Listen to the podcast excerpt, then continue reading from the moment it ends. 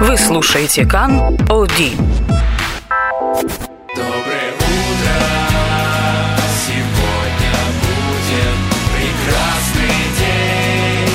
А-а-а. Доброе утро, Израиль! С Юлией Цодекс и Ильей Аксельродом на радио Канрека. Доброе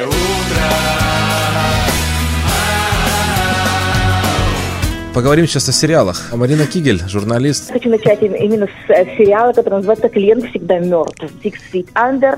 Сериал 90-х годов, но очень хорошо держит... э, Не, в начале, не 90-х, на- я наврала, начало 2000-х годов. Сразу после... Он, он вышел сразу после э, 9-11, сразу после 11 сентября 2001 года. И, значит, э, рассказывает о семье э, Андертекерова, семье похоронное бюро. Вот, и, в принципе, рассказ на, протяжении пяти сезонов. Каждый, в начале каждой серии кто-то как-то очень странно умирает. И потом, как бы, на фоне всех этих смертей развивается история, там, семейная сага вот, э, семьи Фишер. На самом деле, я его просто... Почему я с него начала? Потому что То есть я... это может его быть, э, можно смотреть параллельно с Доктор Хаусом в тех сериях, где не удается спасти. Да, вот я вот, слушай, слушай, совершенно верно. Я смотрела, сейчас был хаос. Во-первых, хаос были как бы повторные показы по 11 каналу.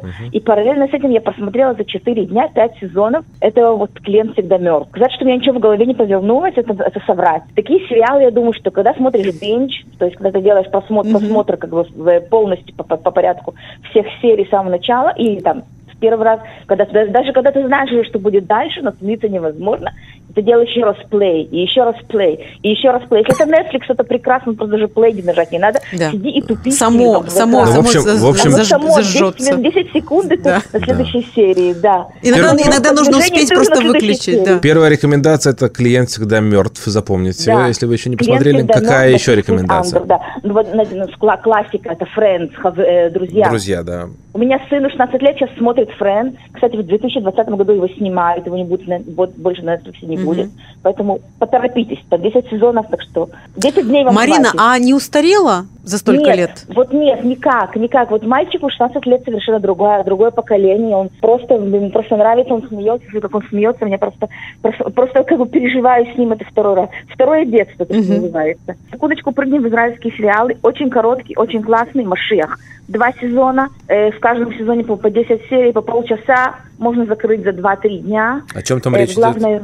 В главной роли Уди Каган, там комик, стендапист. Окей, он играет, в принципе, э, в принципе, э, сериал «Машех», он начался с того, что была интернет, э, интернет-сериал сняли самостоятельно, потому что Уди Каган в свое время, он очень, он, насколько сегодня он успешно, он и в, э, как бы, и во все в прайм-тайме он закрывает залы. Э, Вначале ему было тяжело очень продвинуться, и он снял, как бы, снял интернет-сериал коротенькие серии по 10-20 минут. Про, значит, Машех – это неудавшийся шоумен, который в 80-х годах э, как бы спел какой-то хит, и после этого вообще на лаврах этой славы он проживает, открыл что-то типа такого ресторана там где-то в периферии, на севере или там на юге, неважно. И, в общем, к нему приезжают гости, он там выступает, то есть он сам себе, сам себе хозяин. Его как бы никто не хотят слушать, но поэтому все, кто приходит, всегда приху- приезжает поесть в его ресторан, вынуждены слушать его пение. Вокруг него всякие там действующие лица. Есть его помощник Зив, есть Дана, там, которая повариха, в которую он влюблен, непонятно что, да, непонятно как. В общем, на самом деле смешное, актуальное, очень легкое, чисто летний просмотр, чисто летний сериал. Что самое интересное, что после первого сезона, который вышел в интернете совершенно самостоятельно, практически безденежно, его купили и второй канал, и Селькум, и дали деньги, пересняли первый сезон. Получилось еще более смешно, но сцены стали длиннее, как бы сцены, а сами серии стали длиннее. И теперь есть, есть два сезона, я думаю, что будет третий, то есть это, вам этот, отвал- то, что называется отвал башки. Смешно, очень. Огромное Марина, спасибо. Я, кстати, хотел бы еще от тебя вот рекомендация э, Да. пользователям Фейсбука. Вот у Марины очень интересная страница. Да, это точно. Ой, Очень спасибо интересные большое. посты, которые она пишет на разные актуальные темы. Мгм. Да, всегда приятно Вот, читать. Да, заходите, Да, меня лай- даже перевели лайкайте. на русский в этот раз. Спасибо. Марина, спасибо, Да. хорошего дня. Спасибо. большое. Хорошего дня. Bye-bye. До свидания. Доброе утро, здравствуйте. Доброе утро. Доброе утро, Израиль! Сейчас э, в нашем эфире рубрика, которая посвящена языку иврит. Юрий Мурадов, писатель, знаток языка иврит, с нами на связи. Доброе утро. Доброе утро, Илья. и доброе утро, Юлия. Доброе утро. Сегодняшнюю тему нашу с вами мне подсказала вчера Академия языка иврит. Вот. Мгм. Они попросили, они обратились к нашим радиослушателям, очередной раз они часто это делают, и попросили помочь найти ивритские эквиваленты для таких слов международных, как ностальгия. Мы знаем, что такое ностальгия, да, особенно и- иммигранты, репатрианты хорошо знают это слово. И слово граффити, то, что на стенах рисуют, граффити. И в Израиле можно очень много заметить таких красивых, всяких, может быть, не очень красивых иногда, рисунков граффити. И насчет граффити, они сами же сказали, что им уже пришли некоторые предложения. предложения. Э, Слово граффити называть на иврите киюр. Фиюр – это рисунок, а киюр – это рисунок А на как, не, стене. а как не путать с Киором и, и Киуром? Ну, смотрите, очень много слов. И в русском языке же А очень есть много еще- слов есть. А есть еще рисунок на гипсе, на гевисе, то есть это будет гиюр. Гипсир, да? А нет, у них гевис, э, гевир будет. Ну, ну, смотрите, там можно... Да, видите. А вот ностальгию они сами не знали, что назвать. Я придумал что-то, но я не уверен. Я им послал тоже свой вариант ностальгии. От слова гагуа, тоска, да? Тоска. Да. Гагенет. Ностальгия это все-таки немножко болезнь. Немножко болезнь. Да, и гагенет это значит как по форме как болезнь делает, да? Гагенет это, наверное, вот я подумал, не знаю, посмотрим, когда Да. будут результаты, если я расскажу. Но По-английски, кстати радиослушатели- говоря, homesick, именно как, как болезнь там есть, да, слово. С- Как болезнь А, ну, это английский, да, надо Да. вот на иврите что-то Ну, можно придумать, да? так. Я должен сказать, что очень много полезного делает академика языка иврит. Очень часто то, что они придумывают, не сами придумывают, а вот там комиссии есть, и там люди, народ участвует в этом, приживается хорошо. Например, мгновенно прижилось, мгновенно прижилось. Правило новое, чтобы говорить э, в женском роде. Вот в русском языке тоже есть, например, да, есть, э, вот нет слова товарищ женского рода, правильно? Говорят, э, она товарищ, да? Мгм. товарищ по партии она и так далее, да, товарищ такая-то. Иврите вот раньше так было э, Рош. Да. Вот А когда надо, когда стала А сейчас, а премьер-министром сейчас Голь- появилась Роша, да? Да, когда премьер-министром была Меир, вот как сказать Роша Мимшала, Роша Мимшала. И называли ее Роша Мимшала, хотя она А э, сейчас- женского, да, женщина. и сейчас надо было И- Мемшала. Да, а сейчас, да. вот Сейчас, правда, нет? Тереза Мэй. А, Тереза Мэй, да, окей. Да. Теперь можно Ну, говорить скоро Рошат Амифшал. Рошат Амифлага была вот недавно у нас, правильно? Тамара Зангберг, например, да? Рошат Аир у нас есть. У нас есть несколько женщин. Есть, кстати Рошат есть, Аир. есть женщины, есть, есть не- не- не- несколько мэров, которые просят называть себя Рошат Аир, а есть такие, которые, э, которые Это не хотят, называйте меня чтобы, да. Рашатаир, особенно мужчина просит. Очень хорошо, быстро прижилось слово, м, замена на слово аппликация, вот то, что компьютерные дела. Исумон, да, все, вот как-то мгновенно. Вот я заметил, только сказали Исумон, так все и стали говорить Исумон. Или вот интересно такое слово, пост в Фейсбуке. Мы все ставим посты в Фейсбуке сейчас, правильно? Ну, не все, но многие ставят посты. И вот для этого слова пост придумали решума. Решума. Решима – это список, решума – это особое новое слово, пост в Фейсбуке. Э, Слово интернет, интернет, вот в русском языке решили, что интернет, довольно, ладно, будем называть интернет, ничего не стали выдумывать в русском языке. А в иврите придумали миршетет. И вот я пишу когда статьи на иврите, я упорно всегда, когда упоминаю слово интернет, не пишу интернет на иврите, а пишу миршетет. А слово решет, ну, нет – это решет буквально, правильно, сеть. Сеть, да. И на русском языке я иногда тоже пишу сеть с большой буквы вместо слова интернет. Ну, не знаю, пошло это России или нет, надо поехать посмотреть, да. Или вот, например, очень хорошо приживается СМС. מסרון. Вместо СМС, Да. недавно еще СМС סימסתי, глагол выдумали на иврите, от слова СМС סימסתי, а теперь говорят מסרון. מסרון это и есть СМС.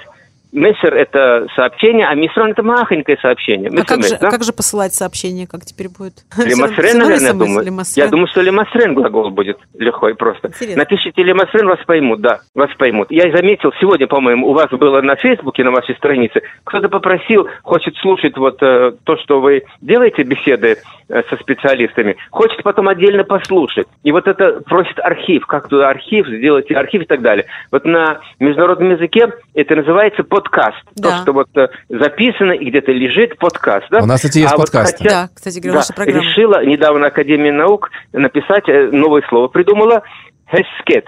И вот я Как- на как- Решетбет Эскет. слышу. Эскет? Эскет, да, Но оно эскет. же было раньше, кстати говоря. Были же вот эти радиоспектакли, которые назывались «Эскетим». Или просто оно- Нет, оно я вот знаю, что недавно только это слово Ага. придумали, ввели. Я слышал даже об этом э, выступление м, представителя Академии Эскет. И вот теперь, когда наши на, на Решетбет, на иврите, когда рассказывают о том, что их передачу можно потом слышать, они говорят, э, так сказать, ищите подкастим о Эскетим.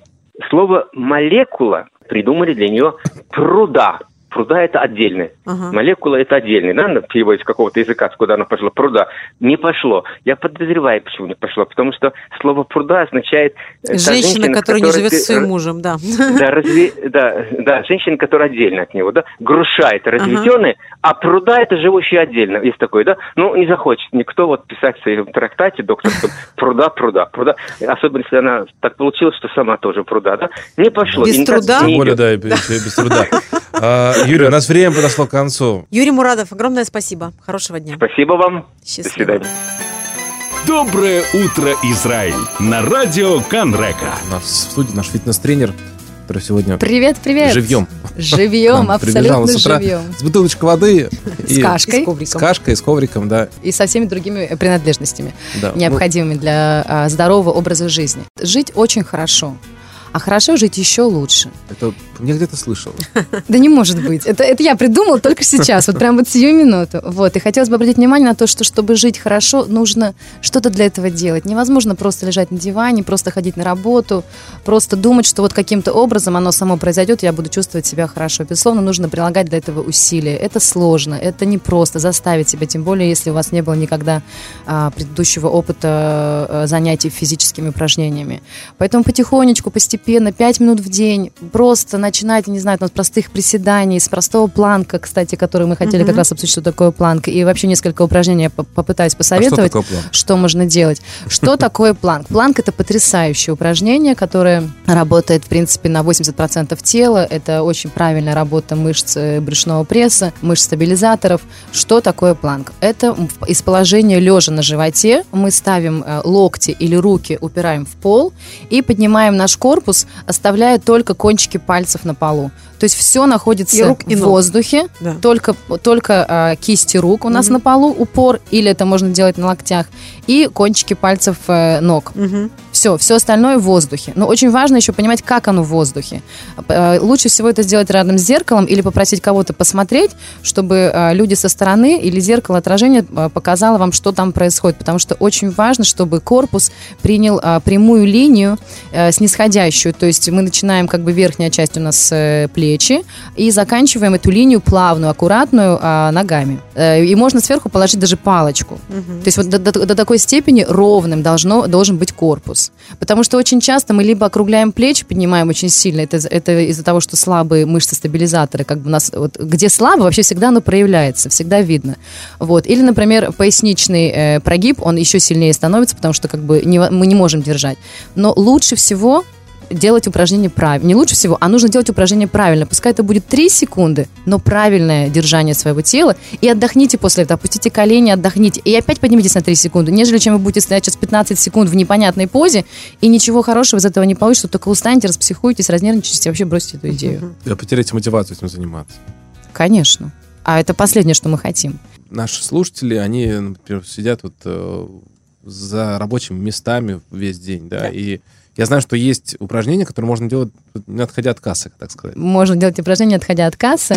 Можно вставать и садиться на стул, например. Сейчас я подумала, что можно просто В офисе, да? в офисе да, вставать и садиться. А вы знаете, кстати, что в Америке, я думаю, что в, э, в- в Израиле тоже уже в больших компаниях практикуют столы, э, которые можно поднимать и опускать. То есть ты можешь отказаться от стула, вообще, в принципе, стоять полурабочего дня, там, оп- опершись на локти. То есть э, смена положения. У меня сестра работает в Америке, и она показывала стол, у нее там То есть, то есть поднимается мебель, наверх. кото- которая способствует э, Да, разнообраз- да, раз- да. разнообразию А физического. потому что, а потому что отдача работника, он начинает работать лучше. Если работник чувствует себя хорошо, если вы утром покормили, если мы сделали спортзал прямо на работе, он пошел позанимался, так у него потом и работоспособность, она улучшается.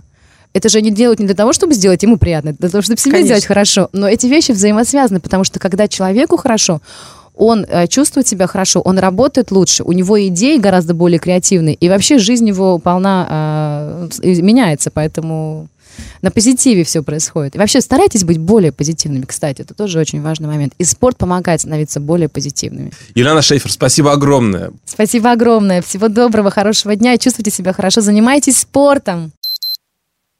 Доброе утро, Израиль! Продолжаем далее нашу программу. С огромным удовольствием приветствую в нашем эфире Руту Вана Гайты. Доброе утро, Рут. Доброе утро. Мы с вами э, по Гонконгу гуляли.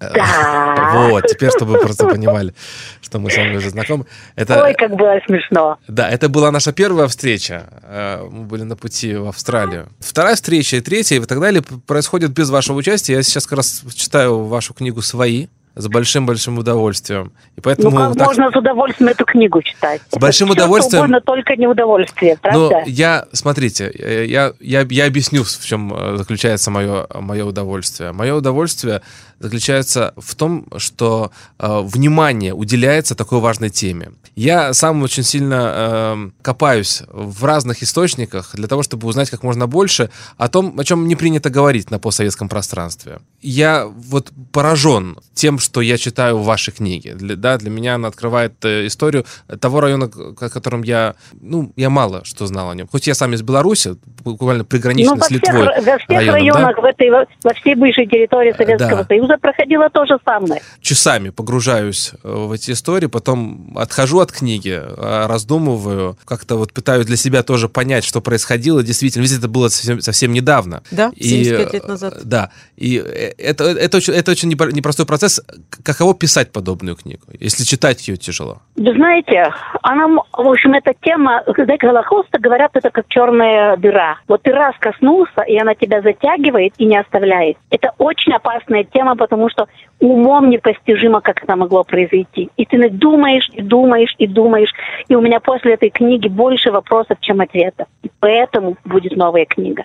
Я никогда не собиралась больше об этом писать, но пришлось. Вот эта книга э, первая, да, книга свои, она, э, она же очень серьезно э, вообще и на вашу жизнь повлияла, да, и вызвала очень широкий ре- резонанс. Я не думала об этом. Я думала, что это никому не интересно, потому что, когда я писала эту книгу, кого бы я ни спрашивала, все говорили, что это совершенно неинтересно. Было давно, даже были такие голоса, что сказали, а что тебе евреи платят? А евреи получили то, что заслужили. И мы не будем ее читать. Я думаю, но я должна избавиться от этого груза, от того, что я узнала. Я должна это выложить на бумагу, и пусть никто не читает. И, может быть, там через 10 лет кто-то прочтет. Оказывается, вызвал огромный скандал, потому что затронул очень глубокую травму моего народа. А когда вы поняли, что вы э, обязаны заняться этой темой? Вы знаете, когда я прочитала, узнала, что в моей родне были люди, которые в этом участвовали, я выросла на том, что все думали, что Голокост проходил только у ям и убивали только немцы. А если литовцы участвовали, то или они изверги, или их заставляли. Мгм. И когда я узнала из, из исповедей, из протоколов допросов убийц, что они были нормальные люди, они просто дошли до жизни такой, до работы такой, это была работа. И мои родственники тоже, которые сами не стреляли, но участвовали в, как сказать, в составлении списков, в отправлении людей на смерть, они тоже просто делали свою работу для своей родины. Как можно убивать из любви к своей родине? Вот это вопрос, которого, который для меня непонятен. Я пытаюсь в этом разобраться. И не просто так книга э, носит емкое название «Свои», потому что это, вот я помню строчку «Свои литовцы» и «Свои евреи». Мгм. Э, И вроде люди, которые, они свои, вдруг оказываются абсолютно-абсолютно э, не, не, не свои. Э, О чем вторая книга? Вторая книга, понимаете, когда я написала вот эту первую книгу свои, очень многие политики, историки э, обвиняли меня в том, что я не историк, я исследовала эту тему только год, и как я смею прикасываться, знаете, как врачи говорят, вот я бы зашла с грязными руками сделала бы какую-то операцию, на которой люди работают и учатся долгие годы. Вторая книга будет мои разговоры с самым крупным, самым известным историком в мире по Голокосту в Литве. Поэтому у меня будут простые детские вопросы. Как? Почему? Кто? Когда? И он раскрывает всю картину, как это произошло. И книга будет называться «Свои», часть вторая «Как это случилось». Это тот самый историк, который в прологе первой книги, по-моему, да? Э, Да, да. Замечательный человек, и он знает абсолютно все. И то, что он скажет в этой книге, опровергнуть уже невозможно. Ну, значит, книга вызовет или, или огромный скандал в Литве, или вообще она будет игнорироваться. Вот Есть только два варианта. Ну Э, и пусть. Рута, Это, вы знаете, эта травма не проходит. Мы должны в ней разбираться. Мы, как народ, должны взглянуть на то, что произошло, и чтобы этого не случилось никогда. Вы, э, я полагаю, сталкиваетесь с большой критикой, очень серьезно, ваш адрес, и не только потому, что вы не э, там историк, да, то какие-то вот профессиональные такие критические замечания.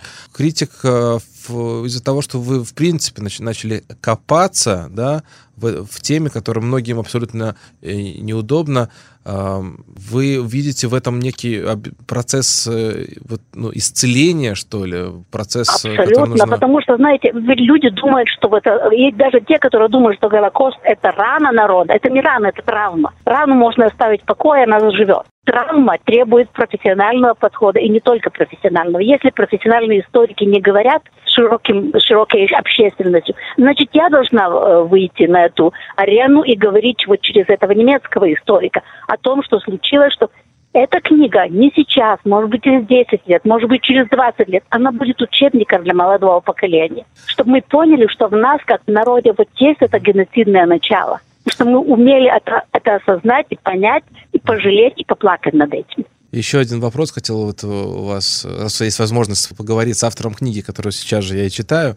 А, Вот в Германии же прошел некий процесс да, образовательный, очень серьезный в обществе. А, общество- а- а у них выбора не было, на кого свалить? А почему вот э, в других местах он, он, он- Потому он не что мы проходит? все можем свалить на, на, на, на немцев. Мгм. Это же немцы Ну ведь, делали. Никто же Рута. не знает точно, сколько у ям или там было э, немцев и сколько было местного населения. Конечно, немцев в Литве было всего от 600 до 900 человек во все время немецкой оккупации. Рута, ну, президент э, Бразаускас, я помню, я даже помню этот момент, он, он ведь выступал в Кнессете и принес извинения еврейскому народу за участие литовцев. Да, после, но 95-м после этого году, ни- 20 ничего не произошло, да, не было... Нет, почему? Есть, есть это самое, есть полтора часа э, у- у- о Голокосте в школах, полтора часа всего. В год. Есть, есть э, даты, э, воспоминания жертв, но, понимаете, нету разговора о том для широкой общественной, кто и почему это сделал. Да. Это, знаете, это не не искажение Голокоста, это как будто маргинализация Голокоста.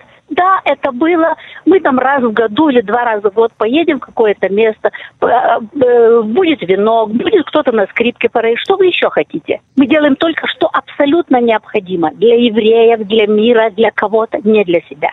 А я хочу, чтобы мы это сделали для себя, чтобы признали, чтобы это вошло в учебники, и чтобы мы снесли памятники убийцам. Вот и все. Три вещи, которые я хочу. Вы в начале книги, при, вот первой книги приводите такой вот пример приблизительных знаний, да, где-то кого-то, что-то, Мгм. когда-то. Действительно, вот литовская современная молодежь так мало знает о Холокосте? У меня двое детей, они вообще ничего не знали. Они знали, что прошел Голокост, что евреи были убиты немцами. Знаете, во всех э, музеях, памятниках, знаете, как пишется о Голокосте? Евреи были собраны, евреи были убиты. А кем? Кем? Мгм. Понимаете, вот такой оборот э, языка, который не говорит ничего об убийцах. А убийца это кто? Это только тот, кто стрелял? Или это тоже тот, кто состав, составил список? Или тот, кто взял, я не знаю, швейную машину Зингер убита, убита, из убитой семьи? Понимаете, они, бы- люди были не только убийцы и праведные, или там bystanders, как говорится. Были те, которые составляли списки, были те, которые смотрели и ничего не делали. Было очень много категорий людей. И знаете, самая главная вина от нашего народа, как и французского народа, и украинского, и польского народа, люди не сделали, сделали очень мало для того, чтобы спасти или помочь евреям. Большинство народа промолчало это все. Как и хотим сейчас и молчать, и не слышать. Да, вы Но это дес- наша травма. Евреев этих э, мы не воскресим, но мы должны вылечиться сами, вылечить свою собственную травму. Да, безусловно, это, это, это очень важное дело. Спасибо вам за него. Рута, огромное вам спасибо. Спасибо вам, Хорошего спасибо дня. читателям, спасибо слушателям, вам тоже. Спасибо. Доброе утро.